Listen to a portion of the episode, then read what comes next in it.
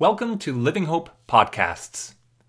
If you want to learn more about Living Hope and our ministries, you can find us online at livinghopecrc.ca. We hope you appreciate today's message. At this point, I invite you to open up your Bibles to Luke chapter 24.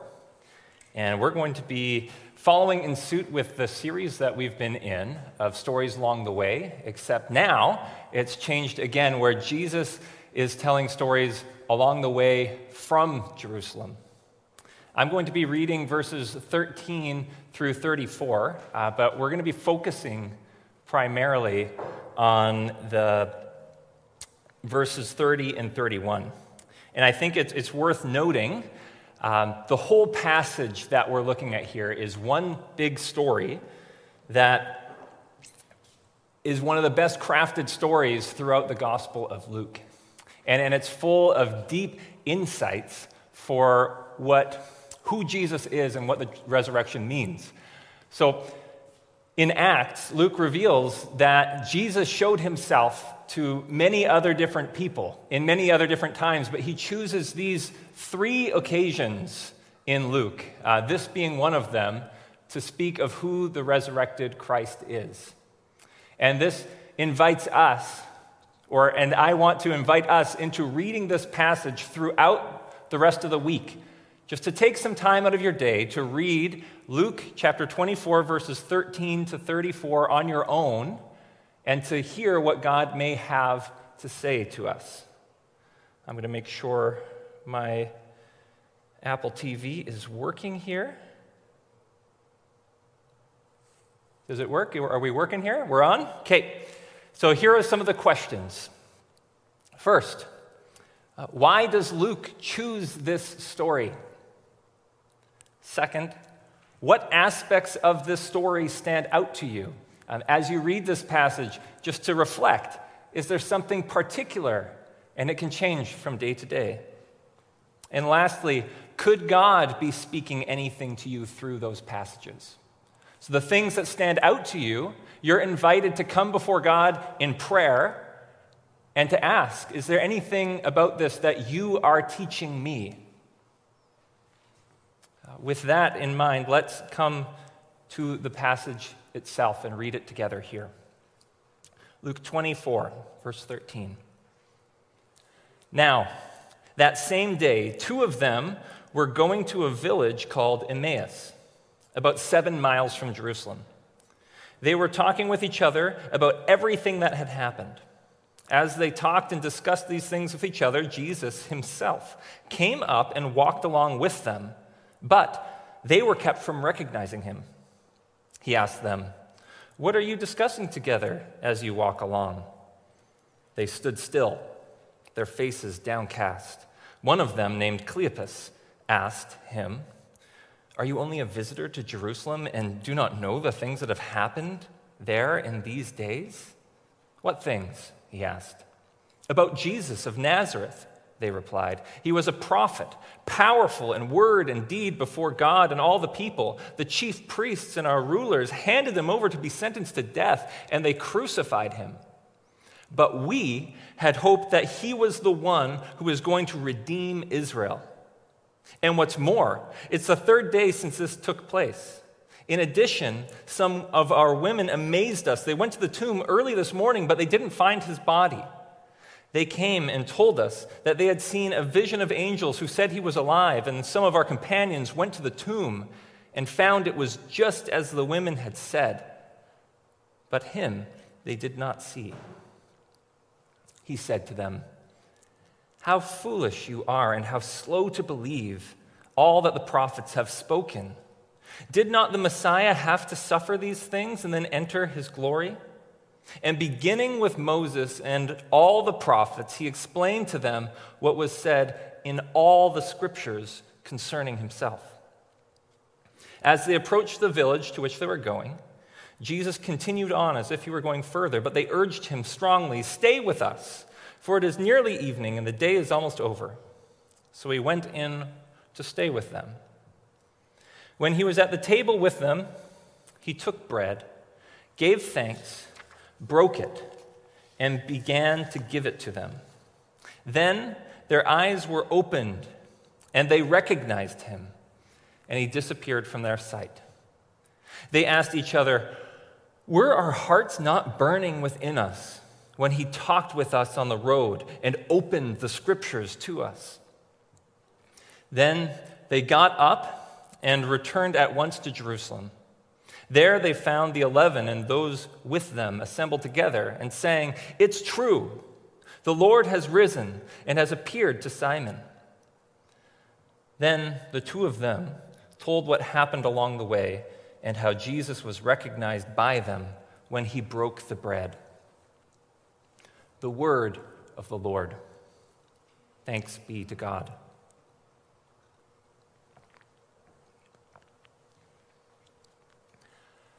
One of my favorite videos uh, that I've come across in the past year uh, comes from a show called What Would Your Kid Do?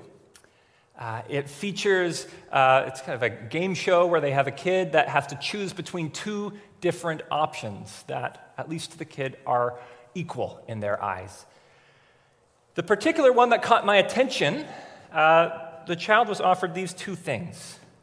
The first we have this trip to Dubai. Uh, so we got some uh, bags there to symbolize this fantastic vacation. And the other option was a stuffed giraffe. Now, for the girl, the choice was obvious. She saw the giraffe in the room. They took it out, they let her hold it a little bit. What was there and in front of her, the, the trip to Dubai didn't really have a choice or didn't have a chance. And, and the parents, so one of the painful parts about the show is the parents are in a separate room watching this happen live, and the, the video would pan back to them, and they're just trying to will the child to choose the right thing. You see here, there's another picture of our giraffe, and it wasn't even, uh, it, it, it was broken. Like when she carried it, the, the neck would kind of flop around a little bit, but the fact that it was broken didn't deter her. The, the host even gave a rich description of what a vacation to Dubai would have with the, the beaches. There was a, a ski slope, an indoor ski slope that was there, a water park, a theme park, Legoland. Legoland kind of got her attention. But the draft was there, and the choice had already been made. Nothing would deter her from that choice. And this is a little bit how I see uh, Cleopas and the, the other disciples or, or any of the followers of Jesus around this time. They were focused on a very specific vision of salvation that they had hoped for. They, they had narrowed in their eyes on what they wanted to see, and that prevented them from seeing this bigger invitation that God was offering for them. We see this a little bit in our passage right here, particularly in verse 21. When they're sharing about Jesus and their hopes, they say that we had hoped that he was the one who was going to redeem Israel. And particularly, that hope of redeeming Israel was there. Their hope was situated in that one spot that, that whatever this Messiah figure was, was going to help Israel as a nation to be redeemed. They were so focused on what they thought salvation looked like that they didn't recognize the good thing that was being offered before them.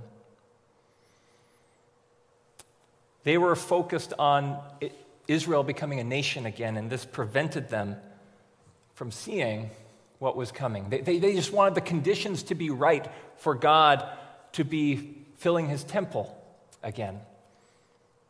So, one of the major aspects of the culture at this time, I've mentioned this before in the last couple of sermons, so if you've been following along, um, you know a little bit about Second Temple history, but if you're joining us for the first time, I'm going to give a quick recap.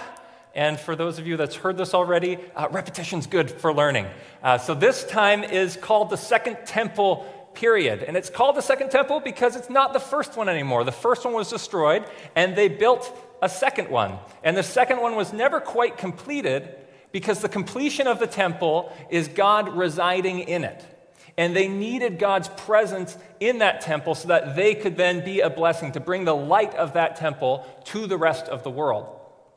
Now, the whole of Israel could be kind of divided based off of what they thought the conditions needed to be for God to come back to the temple. So we got a group like the Zealots.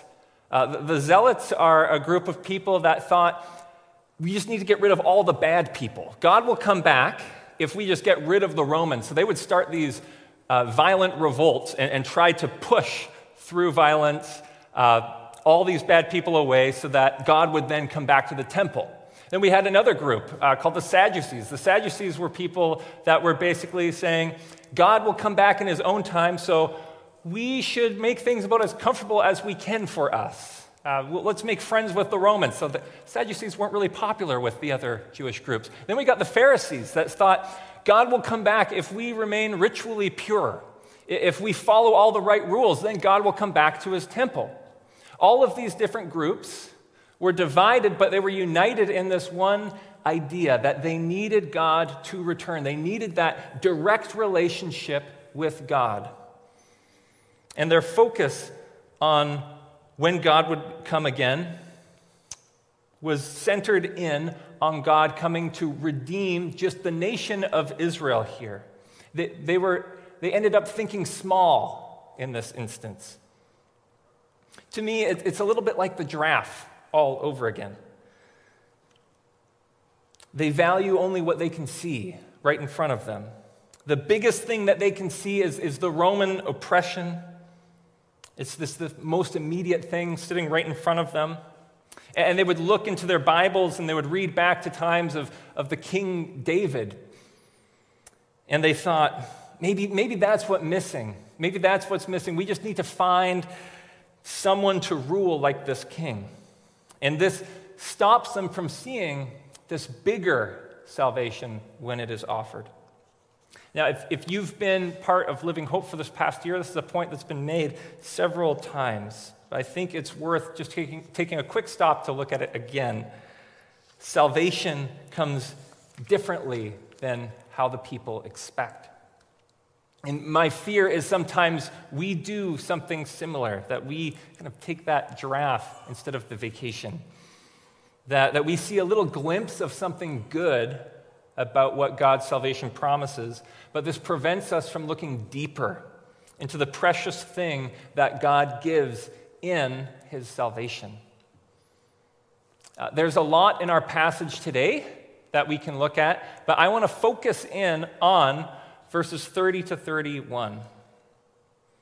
Here, Luke reports when he was at the table with them, he took the bread and gave thanks and broke it and began to give it to them. Then their eyes were opened and they recognized him. In light of that line, I want you to think back to the first meal of the Bible, the first time where we have people taking food. Are there any guesses, maybe at home, to where this could be? It's a story that we all know. It's one that we're likely quite familiar with. It's a story of Genesis chapter 3. It goes like this The woman took some of the fruit and ate it, and she gave it to her husband, and he ate it. And the eyes of both of them were opened, and they knew that they were naked.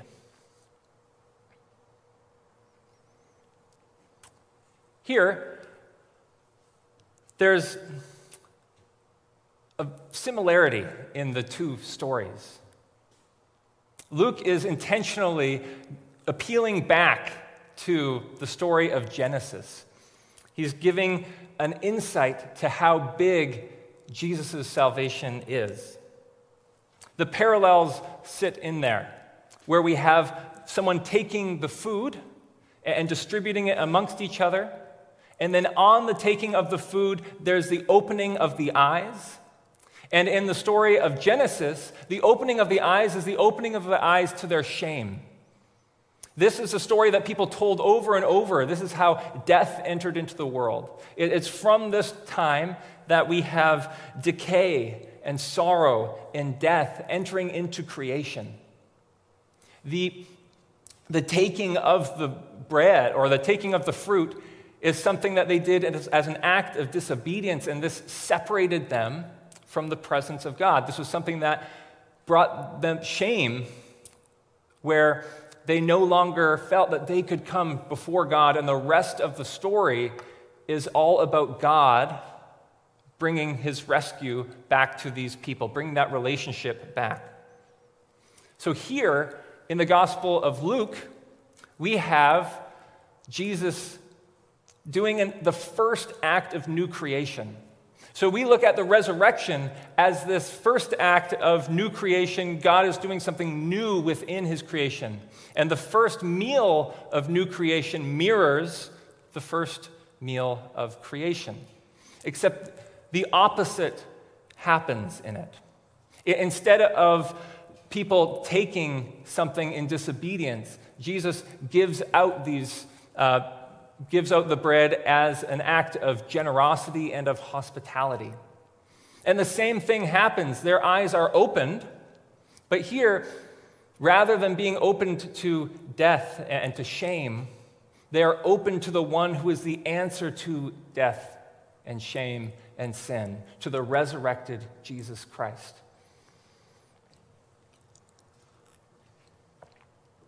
Luke is very intentional here in how he phrases it.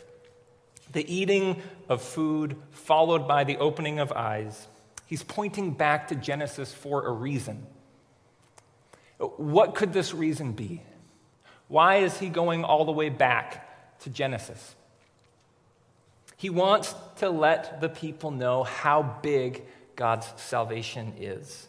It's such a big deal that you don't just go back to the prophets, you don't just go back to the kings, you don't just go back to Abraham. You go all the way back to the first story, the story that's at the root of it all. Where the opening of their eyes in the first occasion marred people from seeing God and being with God's full presence in the garden. The opening of the eyes in the second occasion is seeing God right there. And notice that this also solves a bit of the, that riddle of the temple that we've been following. Jesus is fulfilling the role of the temple here, the place where heaven and earth meet. He is God living amongst his people. And this connection between the temple and the cross helps shed light on some of the passages preceding this in Luke. One of them being in Luke chapter 23, where Jesus is on the cross, and at the moment of his death, we have the curtain torn in two, signifying there is no need of separation between the people and the most holy space. Now we have Jesus opening their eyes to see him as the resurrected Lord. No more separation from God and no more shame. And that's a big deal. Uh, this, this idea uh, even works its way into the other Gospels. Uh, this sense where uh, in, in, Matthew 27, the, the people insulting Jesus say to save themselves, uh, You who are going to destroy the temple and build it in three days. Uh, they, they, were fixating on, on the wrong sort of temple. They, they thought that it was something narrow and about them, but Jesus was doing something so much bigger here. They were looking in the wrong place. Jesus is not simply correcting the poor leadership style of Israel. He was not just a kingly figure. He is not the one that brings God's presence back to the temple as they were hoping. Jesus is the new temple himself. Jesus is the one that brings the return to the state before the fall, where we could come before God without shame. I want to have two reflections here before we celebrate the Lord's Supper together. First, this means that Jesus' resurrection life is offered to all. The writers of the New Testament went back to the images of Jesus being the second Adam or the last Adam to bring across this point. Romans 5 is a passage that spells it out most clearly. As Paul sums it up, his argument, he states this Just as one trespass resulted in the condemnation for all people, so also one righteous act resulted in the justification and life for all. For just as through disobedience of the one man the many were made sinners, so also through the obedience of one man the many will become righteous. Paul points back to that same point. Jesus brings the answer to the fall. Through Jesus, we are made righteous before God. Through Jesus, we are justified. And notice that it says that, that all are justified in here. That all who come before Jesus have that gift of grace and justification to be able to come before God. Uh, we believe that Jesus' work on the cross was more than enough to pay for the entirety of the sins of the whole world. This invitation stands before you to place your trust in Jesus, who has already defeated death. And we know that we can approach God from any of our spaces. Like, if, if we are experiencing shame, and that is something that prevents us from coming before God, I want to remember the practice that we did the other day, where, where we came before the cross and we were invited to place a flower in that cross. And the invitation that came alongside that was to take our burdens, to take our shame, to take whatever we are holding with us and to place that before the cross. Because the cross is what, what solves the shame. We approach God without shame, with our eyes wide to Christ. Second, we are invited to participate in that resurrection joy. Here's how the rest of the story goes we have a promise that one day Jesus will return and make all things new. He will return and bring a full and final renewal of all things. The time that we are in right now is this in between time. And here we are called to be the presence of God through the Spirit working in us. The image here is that we are like little temples, bringing a piece of this new creation wherever we go. We are called to be agents of new creation. No need for a formal temple, but God's presence dwelling once again with his people. Each person has become a place through which God can bring his light into the world. And we're to take this light into the darkest of spaces, places where the effects of sin and evil are present. And I like how it was put in the baptism earlier today that we are called to resist sin and evil. This not only acknowledges that sin and evil are real, but it also acknowledges our stance, how we respond to it. We act in resistance. We are to alleviate suffering when we see it. Through God's work in us, we are those who defy darkness. We bring light and beauty in the places where it's least expected. Uh, like the flowering of the cross. Uh, we take an image of death and destruction and make it an instrument of beauty. We are to go out into the world and see where God is calling us to resist the forces of evil and decay and bring signs of new life into the world. And where does this sign of new life come from? Where do we get the strength to do it? It's all through Jesus. The answer is Jesus in the flesh. It's not some idea that they need to understand, it's Jesus right in front of them. They had heard the stories, but it's this personal encounter with Jesus that sends them running back to Jerusalem to tell the others.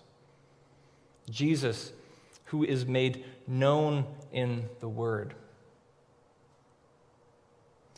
Uh, earlier in the story, Jesus opens up the scriptures and reveals that throughout scriptures, Jesus is the one that all these promises point towards. And as Jesus is revealing this to them, their hearts were burning. They, they, they, became more alive people as Jesus was being revealed to them. My encouragement is that you open God's Word to spend time in the passage with openness that Jesus may have something to say to you, that you can encounter the living God through His Word. Thank you for listening. We hope that you are encouraged and challenged in the message and through the work of the Spirit.